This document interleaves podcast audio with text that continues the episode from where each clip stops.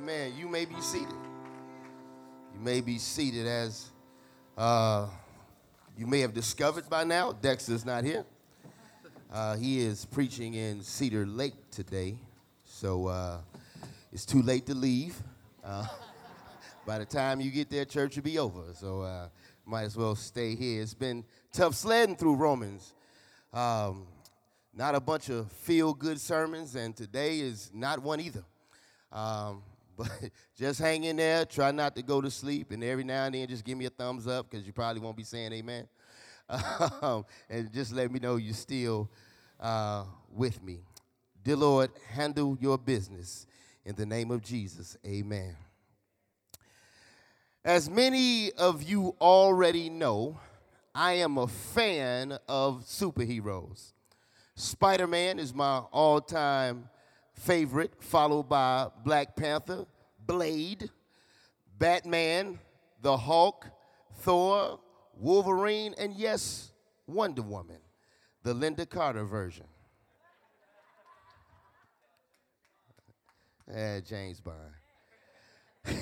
Because of my affinity for comic books and animated superheroes, I tend to watch everything that I can find featuring superheroes on television. On Monday nights, I watch Supergirl. On Tuesday nights, I watch Flash and Black Lightning. And on Thursday nights, I watch a show called Arrow. Amen. I got an amen. That's the only one I'm getting the whole sermon. Arrow is a T V show loosely based on the D C Universe's Green Arrow character. The T V show Arrow features billionaire playboy Oliver Queen, who after five years of being stranded on the hostile Mandarin Pacific Island of Lian Yu, returns home to Star City to become a bow and arrow wielding hooded vigilante who sets out to right the wrongs of his father, who died during a shipwreck, and saves Star City. Aided by his vigilante friends, Oliver Queen, or the Green or the Arrow, seeks to bring justice to everyone who, as he puts it, failed his city. He sets out to do the right thing, even if it means doing some wrong things. In the sixth season of Arrow, we find Oliver Queen, who is the mayor of Star City by day and the hooded vigilante Arrow by night, in a perplexing predicament, having been impeached from public office because in his role as mayor, he fired the police captain and district attorney after finding out they were working for a crime lord by the name of Ricardo Diaz. Ricardo Diaz, who has killed his way into the leadership of one of the most notorious and powerful criminal organizations, is so bent on getting rid of Oliver Queen, a k a the Arrow, that he has him kidnapped and then challenges him to hand-to-hand combat, with the loser of the bout having to leave Star City. Well, Queen gets the best of Diaz, but dishonorable Diaz takes out a knife and stabs him. To make matters worse for Queen, Diaz, who has the whole police force and political power structure on his payroll, has Queen arrested for the crime of vigilantism and tried for secretly being the Arrow. To make matters even worse for Queen, not only is he arrested, Diaz has his corrupt cronies ensure that the, he goes to trial quickly. In episode twenty-one of Arrow season six, it's entitled docket number eleven. What y'all laughing at? Docket number eleven, nineteen, forty-one, seventy-three. In this episode, several witnesses are called at Oliver's trial to testify about the identity of the Arrow, including some of the other vigilantes that fought by his side in episodes past. One vigilante, Rene Ramirez, a k a. Wild Dog, was prepared to perjure himself when Diaz walks into the courtroom with Wild Dog's daughter and in essence forces him to ensure her safety by outing Oliver and testifying that yes, he is indeed the Arrow. Oliver himself is called to the stand and lies under oath and declares that he is not guilty because he is not the Arrow. While Oliver is testifying, someone dressed as the Arrow crashes through the courtroom skylight. This Arrow replacement testifies that he is the Arrow and not Oliver Queen, and is subsequently taken into custody. With this new revelation, it looked like Oliver Queen was off the hook. So his lawyer moves for a dismissal, but the judge says no to the motion for dismissal and sends the verdict to the jury. With all that transpired, surely the jury would come back with a verdict of innocent. Surely Queen would walk away scot-free. Surely the decision would be in his favor. The jury goes out to deliberate. After the deliberation, court is called back into session. The judge asks the jury foreman to please publish the verdict. The foreman then announces, in the matter of the people versus Oliver Queen, on all twenty-six counts of the indictment, we find the defendant guilty. Despite evidence that suggested that he was innocent, the verdict was that Oliver Queen was guilty. Now you may be asking yourself, what in the world does that, he's shaking his head, yeah, uh-huh, you're right. What in the world does that have to do with Romans three, nine through twenty? Well, I'm glad you asked. You see, today's text is tailored to teach us that we are all like Oliver Queen. We are all hood-wearing, arrow-wielding, masked vigilantes. We believe ourselves to be good people in general, and those of us who have trusted Christ believe that in and of ourselves, we some good little Christians.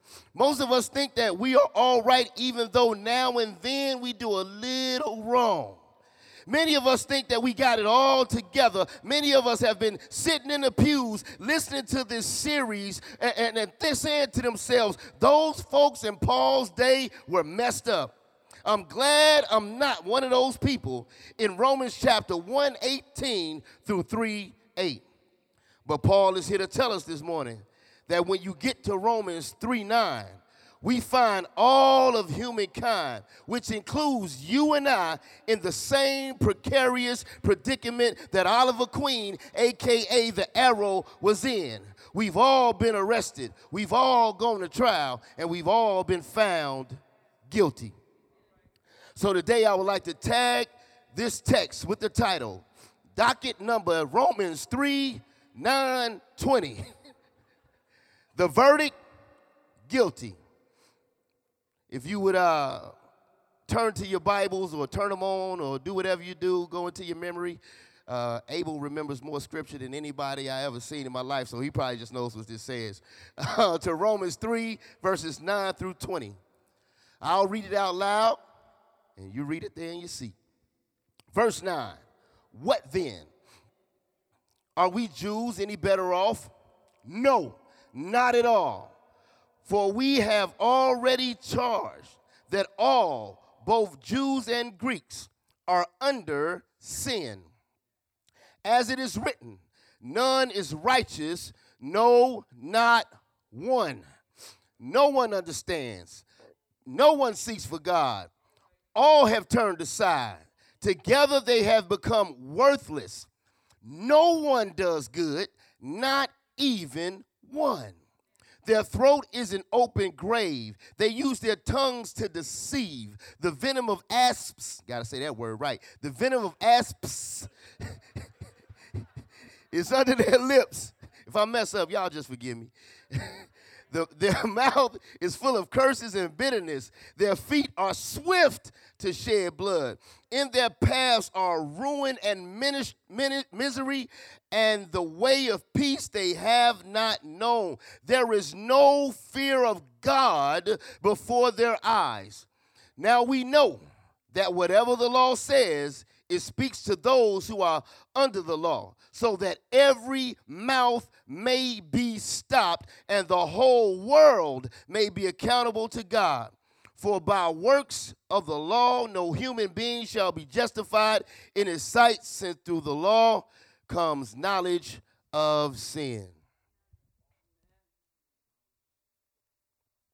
Take a drink, because here we go. When we turn our attention to the text, we find Paul using the language of a court case to clarify the fact that everyone stands guilty before God. Look at your neighbor and say, "You're guilty too." That's about ten of y'all said it. Since chapter, since chapter one, Paul has been pointing out the sins, issues of segments of people. In chapter one, verses nineteen through thirty, he talks about the guilt of the heathen. In chapter two, verses one through sixteen, he talks about the guilt of the hypocrite. In chapter two, verse seventeen through Romans three eight, he talks about the guilt of the Hebrews. And right here in chapter nine, chapter three, verses nine through twenty, he's about to talk about the guilt of all humanity. Picture, if you will, standing in the courtroom. The prosecuting attorney is that tent maker from Tarsus, the man that met the master on the Damascus road, that gospel globetrotter, the mighty missionary with incredible credentials, the Apostle Paul. The judge is none other than El Shaddai, the God Almighty, El Elyon, the Most High God, El Olam, the Everlasting God, the God who is perfectly just and perfectly holy and whose standard is that same pers- uh, perfection. The defendant, when we look to the side of the courtroom, where the defendant and their lawyer stands, we see all of humanity. Which means right smack dab in the middle of this passage is both you and I. Everyone, including Paul himself, is standing in the courtroom listening to the charges being read at our preliminary arraignment. You see, during the arraignment, the charges against the defendant are read to inform the defendant of the charges against them. In verse nine, he gives the summary of the charge and then lists them more in detailed fashion in verses ten through eighteen. The summary of the charge is this. All are under sin. Verse nine says, "What then? Are we Jews any better off? No, not at all, for we have already charged that," what's that next word? All, both Jews and Greeks are under sin. All. Now, normally we crack a joke right here and we say, we did an etymological study on the word all, and it came back to mean all. I actually really did look it up this time. And the word all in Greek is pas. It means each, every, any, the whole, everyone, everyone, each person, every person, any person, the whole person, all are under sin. What does Paul mean? All, both Jews and Greeks are under sin. John Piper breaks it down like this. The whole section of the letter up through this text is to show that all people everywhere are under the power of sin and cannot get right with God apart from the gift of righteousness that God gives through faith in Jesus Christ. Amen. We see it here in the summary statement of Romans three nine, Jews and Greeks. That means everybody, because Greeks stood for what many people considered to be the best of non-Jews. All people are under sin, under the power of sin, not just sinning occasionally, but enslaved to sin. One of the most important truths to hold up in the world is that all human beings, even though created in God's image, are corrupted by the power of sin. We are not morally good by nature. We are morally bad by nature. In Ephesians two three, Paul says, we are all by nature children of wrath. The attitudes, thoughts, and actions that deserve the wrath of God come from us by nature. We don't just do sins, we are sinful.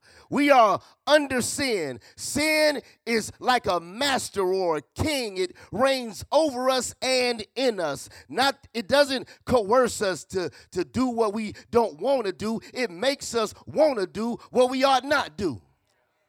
Well, maybe you don't believe Piper. Paul calls himself to the stand, and he testifies against him own self, his own self. Listen to what he says in Romans seven, fourteen through nineteen. Uh, pay attention, because this always kind of confuses me too. For we know that the law is spiritual, but I am of the flesh, listen, sold under sin. For I do not understand my own actions, for I do not do what I want, but I do the very thing I hate. Now, if I do what I do not want, I agree with the law that it is good. Verse seventeen, so now it is no longer I who do it, but sin that dwells within me.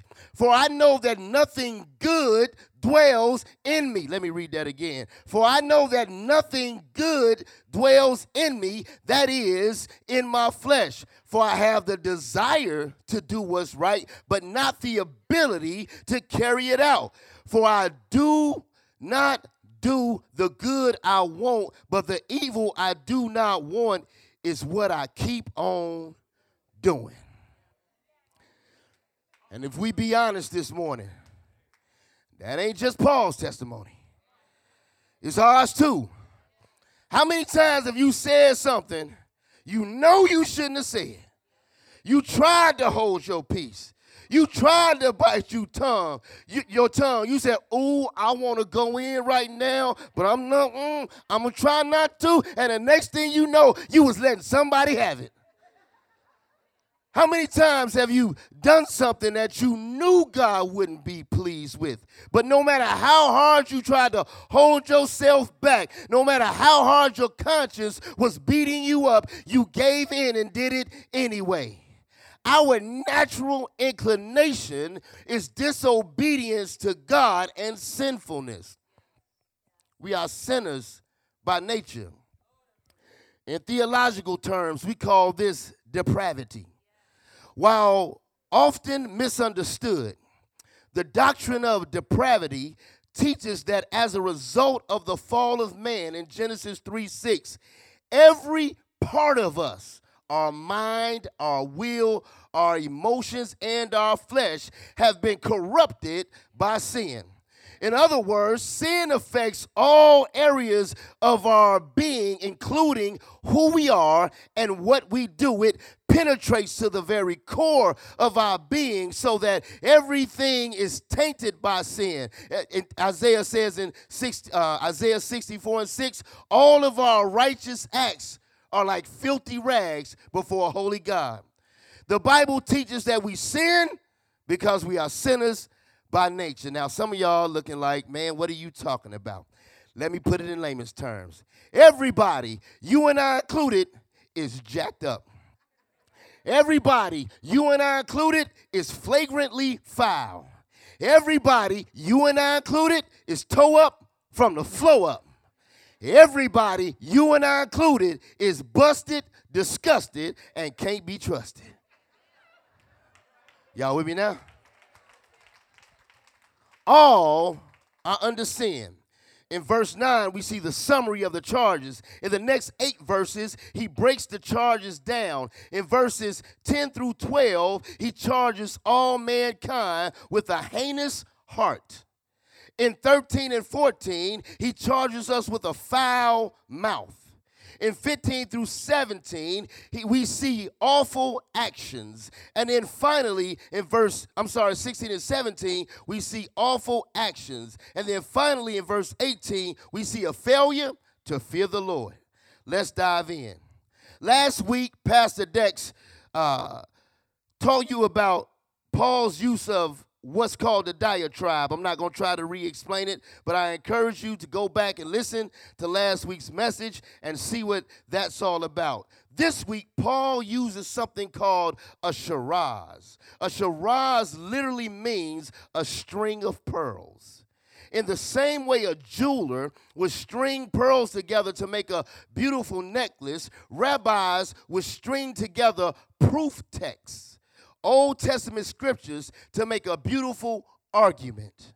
It begins, "As it is written," which you Bible readers know is a very familiar New Testament phrase that refers to the Old Testament. To, and to add to that fact, this text is written in what is called the perfect tense in Greek. That perfect tense uh, identifies something that happened in times past with continuing effect and continuing significance. So as we read verse ten and on, we could look at it this way. It has been written, and it continues to be true, that man has a heinous heart. It has been written and continues to be true that we're all guilty of a foul mouth. It has been written and continues to be true that we all are guilty of awful actions. It has been written and continues to be true that we have failed to fear the Lord. Let's look at the charges. Charge number one, the heinous heart. In verses ten through twelve, Paul is quoting Psalms fourteen, one through three. The fool says in his heart, "There is no God." They are corrupt. They do abominable deeds. There is none who does good. The Lord looks down from heaven on the children of man to see if there are any who understand, who seek after God. They have all turned aside. Together they have become corrupt. There is none who does good, not even one.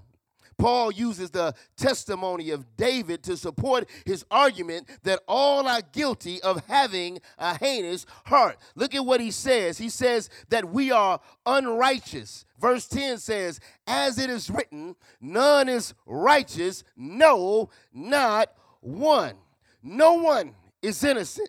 No one is faultless. No one is guiltless. There is no one who is as he ought to be. There is no one who keeps the commands of God. There is no one who is approved of or acceptable to God. Perfect holiness is God's standard, and none of us can achieve it by any means or effort on our own part. By nature, we are incapable of doing what is right in God's sight. By nature, we are unable to stand righteous before God. What we are experts at and what we can do is what's right in our own eyes. The book of Judges in chapter seventeen and twenty-one highlights one of the darkest times in Israel's history. During those times, the book of Judges says everyone did what was right in their own eyes. But lest we shake our heads in disgust at Israel's past, let's consider our present just for a moment. We live in a time just like they did, where everyone is doing what's right in their own eyes. We live in an era where the soundtrack of society is the song originally performed by the Isley Brothers and remade into a hip-hop classic by Salt and Pepper that says, it's your thing, do what you want to do. I can't tell you who to sock it to. We live in the era of the gospel according to Oprah Winfrey. Now, don't throw no tomatoes at me because I know some of y'all love Oprah, but we live in the era of the gospel of Oprah Winfrey, the gospel that says, live your own truth. Do what you think is right. Brothers and sisters, Paul stopped by this morning to tell you that when uh, it comes to God, what you and I think is wrong, and our truth is a lie.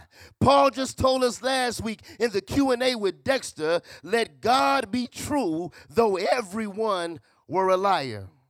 We are all unrighteous.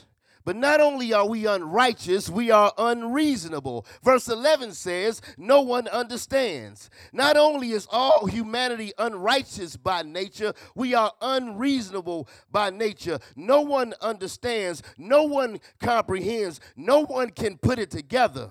This word understand actually means to set or bring together hostile combatants. By nature, you may not like to hear it, we may not like to hear it, but by nature, we are enemies of God. And therefore, by nature, we are hostile toward God. In Romans five ten, Paul says it himself. He says, we were enemies of God. In Colossians one twenty-one, he tells us that prior to Christ's work of reconciling man to God, we were alienated from God and enemies in our minds because of our evil behavior. We're unrighteous, unreasonable. And then this one got me. We are uninterested. Verse eleven says, listen, no one seeks for God. No one seeks for God. Now this kind of gets us because a lot of us believers uh, believe that we sought God out. We think we found him. Some of us have even testified uh, uh, that about the day they found the Lord. There's even a song that says, I cried and I cried. I cried all night long. I cried and I cried until I found the Lord. But none of this is true because Paul says we're all guilty of being uninterested in finding God. No one seeks for God. See, none of us in here found God because none of us in here were looking for him. None of us in here found God because he wasn't hiding, nor was he lost. Trying to figure out how omnipresent God needs to be found. Anyway. We were the ones lost. Jesus had to seek us out. Jesus said he came to seek and to save that which was lost. And, and let me tell you something. Jesus loves lost folks. I wish some of us was a little more like Jesus and love lost folks. We like to shake our heads at lost, mm-mm-mm, shameful God. But Jesus loves lost folks. In Luke fifteen, Jesus paints a picture of just how much he loves finding sinners like you and me. He says a shepherd is willing to leave ninety-nine sheep in open country just to go find one that went astray. It says after he finds the one that went, went astray, he grabs it, he takes it back to the crib, he calls up all his homies, and they throw a party.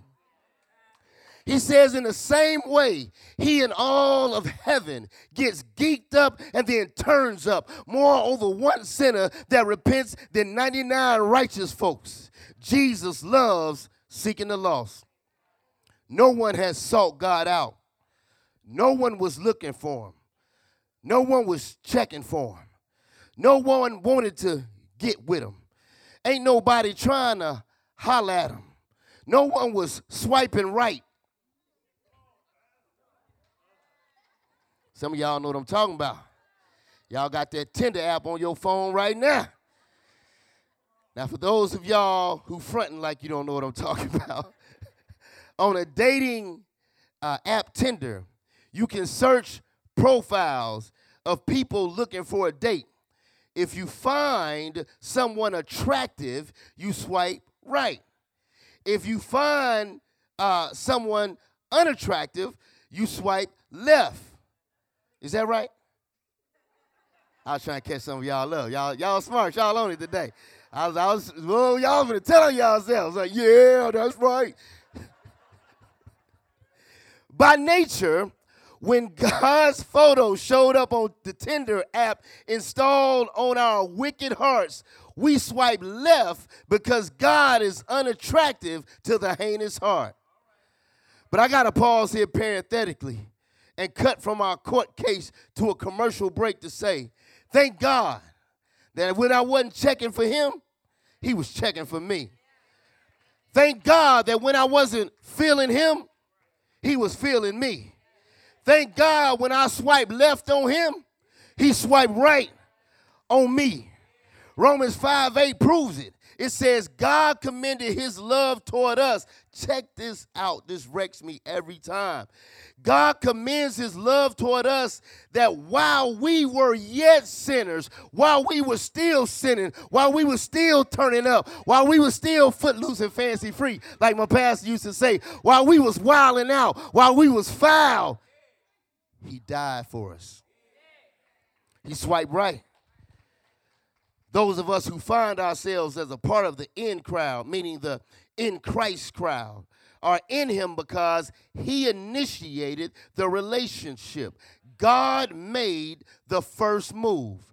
Jesus said in John six forty-four, no man, no one can come to me unless the Father who sent me draws him.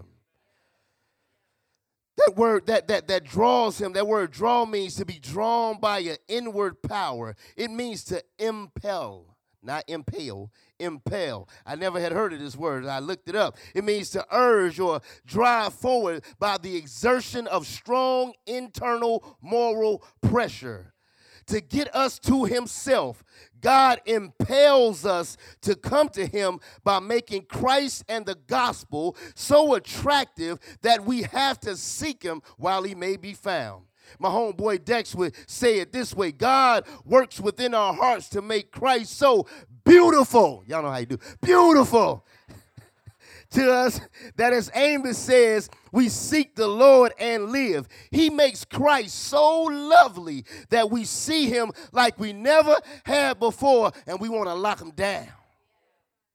Some of you may not believe this, and I still have a hard time believing this myself, but Nicole actually initiated our relationship. She actually made the first move. I know you like, there's no way possible, but that is actually the truth, and you can verify it if you ask her, and she tells the truth. Now, I knew her, and I thought very highly of her. I'm actually the one who shared the gospel with her, amen, but I had never thought about being in a relationship with her. Well, one day I was sitting in my office and she came and handed me a letter, then left. Now, everything the letter said can be classified under none ya, meaning none your business. But I will share that it said she was feeling me and just needed to get it off her chest. Well, after I read the letter, I started thinking like, yo, shorty feeling me. That's exactly how I went. Yo, shorty feeling me. Then I started going down through my mental checklist for what I wanted in a wife. And she checked every box. And on top of all that, she was fine too. I'm sorry, this was a Ken moment. I was. I thought to myself, let me go lock shorty down. Before I got that letter from Nicole, I wasn't even looking at her that way. I wasn't seeking her out, but when she made known her desire to be in relationship with me, I was impelled to be in relationship with her. Well, that's how we are with God. We know about him, but we weren't thinking about being in relationship with him. By nature, you weren't, you weren't feeling God. But then God delivered some good news to us. That good news is called the gospel. In the gospel, God lets us know just how much he loves us. He lets us know that even though we are lost sinners, he's feeling us. The letter came in the person of his son, Jesus Christ. And oh, my brothers and sisters, let me tell you, he checks every box. You looking some, for someone to love you unconditionally with an everlasting love? He checks the box. You looking for someone who is faithful? Uh-huh. He checks the box. You looking for someone who will never leave nor forsake you? Yep. He checks the box. You looking for someone who will provide for you? Yes. He checks the box. You looking for someone who will comfort you in the midst of your darkest hour? Jesus checks every box. Through the gospel, he made known his desire to be in relationship with us. So if you are in here today and you have yet to respond to that internal tug on your heart, I urge you to swipe right and say, yes, I want to be in relationship with God through Jesus Christ. Now back to the courtroom. We see we are unrighteous. We are unreasonable. We are uninterested. And by nature, we are unrepentant. Look at what verse twelve says. It says, all have turned aside. Together they have become worthless. No one does good, not even one. MacArthur says that the Greek, uh, that this Greek verb was used for a group of soldiers who turned and fled in confusion in the midst of a battle and deserted. The whole human race has deserted the way of God. The whole human race has deserted the path of truth. Isaiah fifty-three six says, we've gone astray and every man has turned to his own way.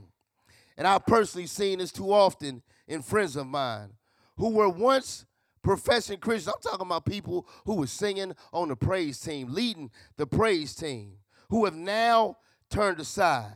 They have abandoned trusting in the God who created the universe and now are now simply just trusting the universe.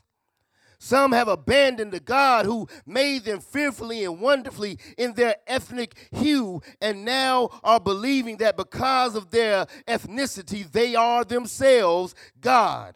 They have deserted God, gone astray, and turned their own way. But Paul says by nature, this is true of us all.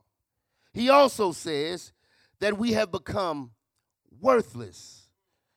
The Hebrew equivalent of this word is used for milk that has gone sour and must be poured out or discarded. And I know it's hard to hear. I know it isn't feel-good preaching. But by nature, because we are under sin, we have deserted the way of God, become as useless as spoiled milk, and to make matters worse, by nature, we don't do any good. When Paul says here, no one does good, he is condemning our character. Now, most of us, uh, we strive to be men and women of good character, good moral people. But Paul says, nope, all you too have turned aside, become worthless, and does not do any good. He moves from our heinous, how, uh, heinous heart to our foul mouth in verses thirteen and fourteen. He says our mouths are vile and venomous. In verse thirteen, he says we're vile. Their throat is an open grave. They use their tongues to deceive. He also says in verse thirteen that is venomous. He says the venom of asps are under their lips, and their mouths are full of curses and bitterness. Here he quotes Psalm five and nine that says, there is nothing reliable in what they say. Their inward part is, listen to Psalm five and nine.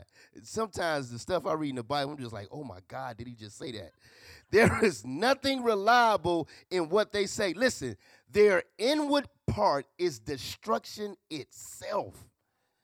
Their throat is an open grave. They flatter with their tongue. He also quotes Psalm one forty and three. It says, they make their tongue sharp as a serpent's, and under their lips is the venom of asps. And finally, asps.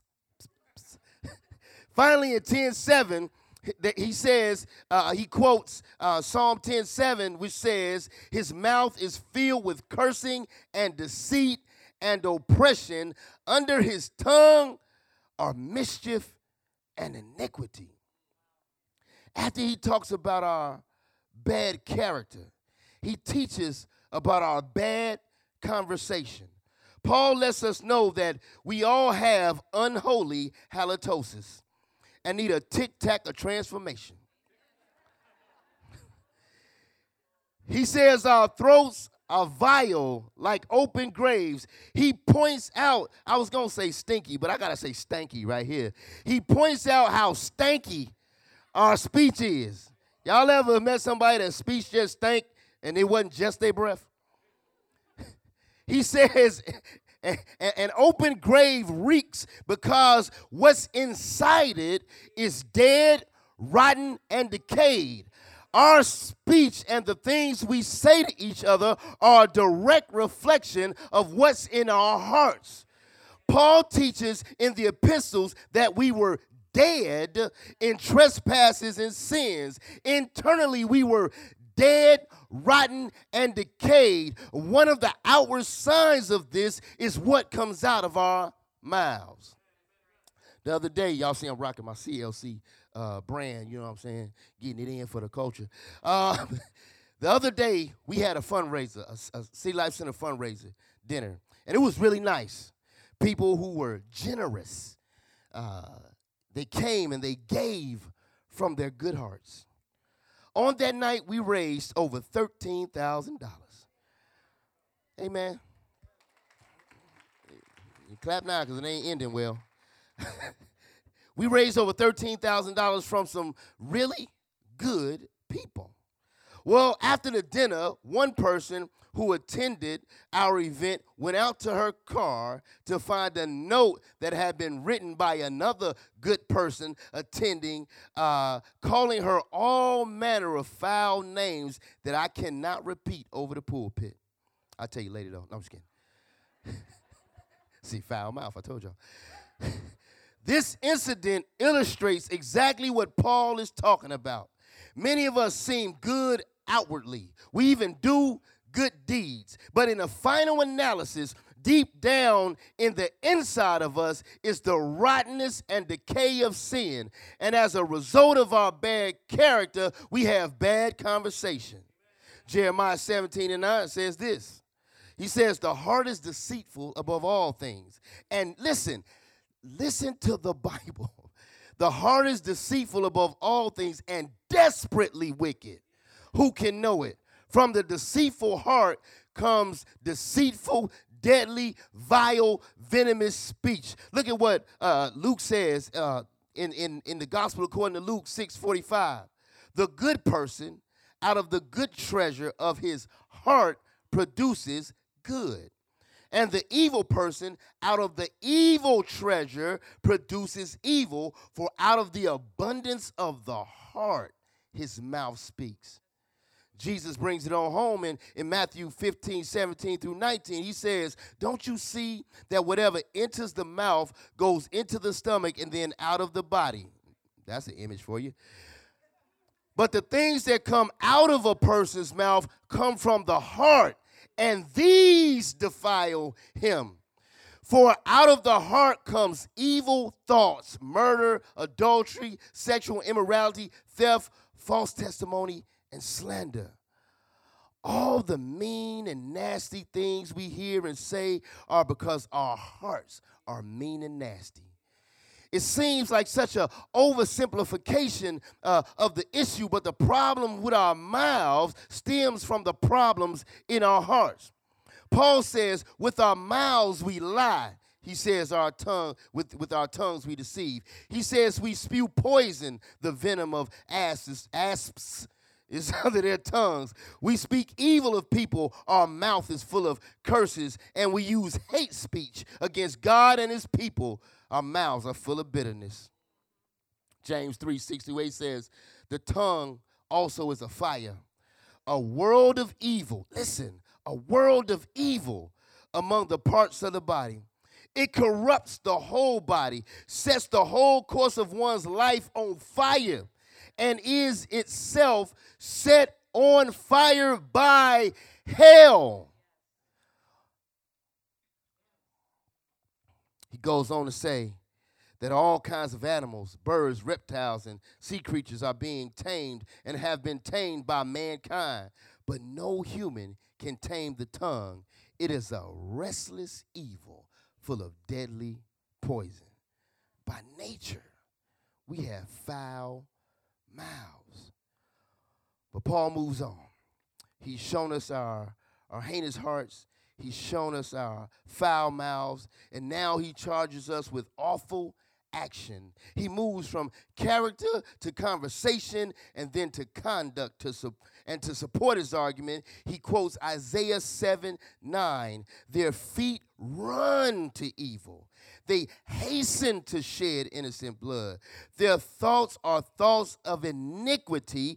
Devastation and destruction are in their highways. He says in fifteen through seventeen, we have some awful actions. Now, I could elaborate on this, but I thought I'd do something a little different uh, and bring this in. Yesterday, my son and I went into the local convenience store to buy something to drink. As we walked in, the newspapers were sitting right there, and there were two left. And this is, so I picked up the Sun-Times, and here's what the headline read. Another American massacre. Ten killed, ten wounded at Santa Fe, Texas High School in the twenty-second school shooting in the U S this year. Their feet run to evil, and they hasten to shed innocent blood. Their thoughts are thoughts of iniquity. De- devastation and destruction are in these in their highways. We ask, how could something like this happen? Why did this happen? We debate it politically. We rail about it on social media. We even cry out to God like Habakkuk did, asking, how long, Lord, must I call for help, but you do not listen? Or cry out to you, violence, but you do not save? Why do you make me look at injustice? Why do you tolerate wrongdoing? Destruction and violence are before me. There is strife and conflict abounds. Therefore, the law is paralyzed and justice never prevails. The wicked him in the righteous, so that justice is perverted.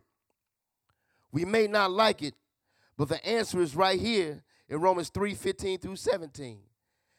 Our feet, feet, not feet, our feet are swift to shed blood. In our paths are ruin and misery, and the way of peace we do not know. This happened and continues to happen because, quite simply, all are under sin. The reason why one person hates another person simply because of the color of their skin on every side is because all are under sin. The reason why we value political persuasion over personal relationships is because all are under sin. The reason why our world is in the shape that it's in today, people, is because we are all under sin. So here we are in the courtroom. Paul has given the indictments. We have a heinous heart, foul mouth, and awful actions. And he sums up his case in verse eighteen with his closing argument. He shows us what is behind it all.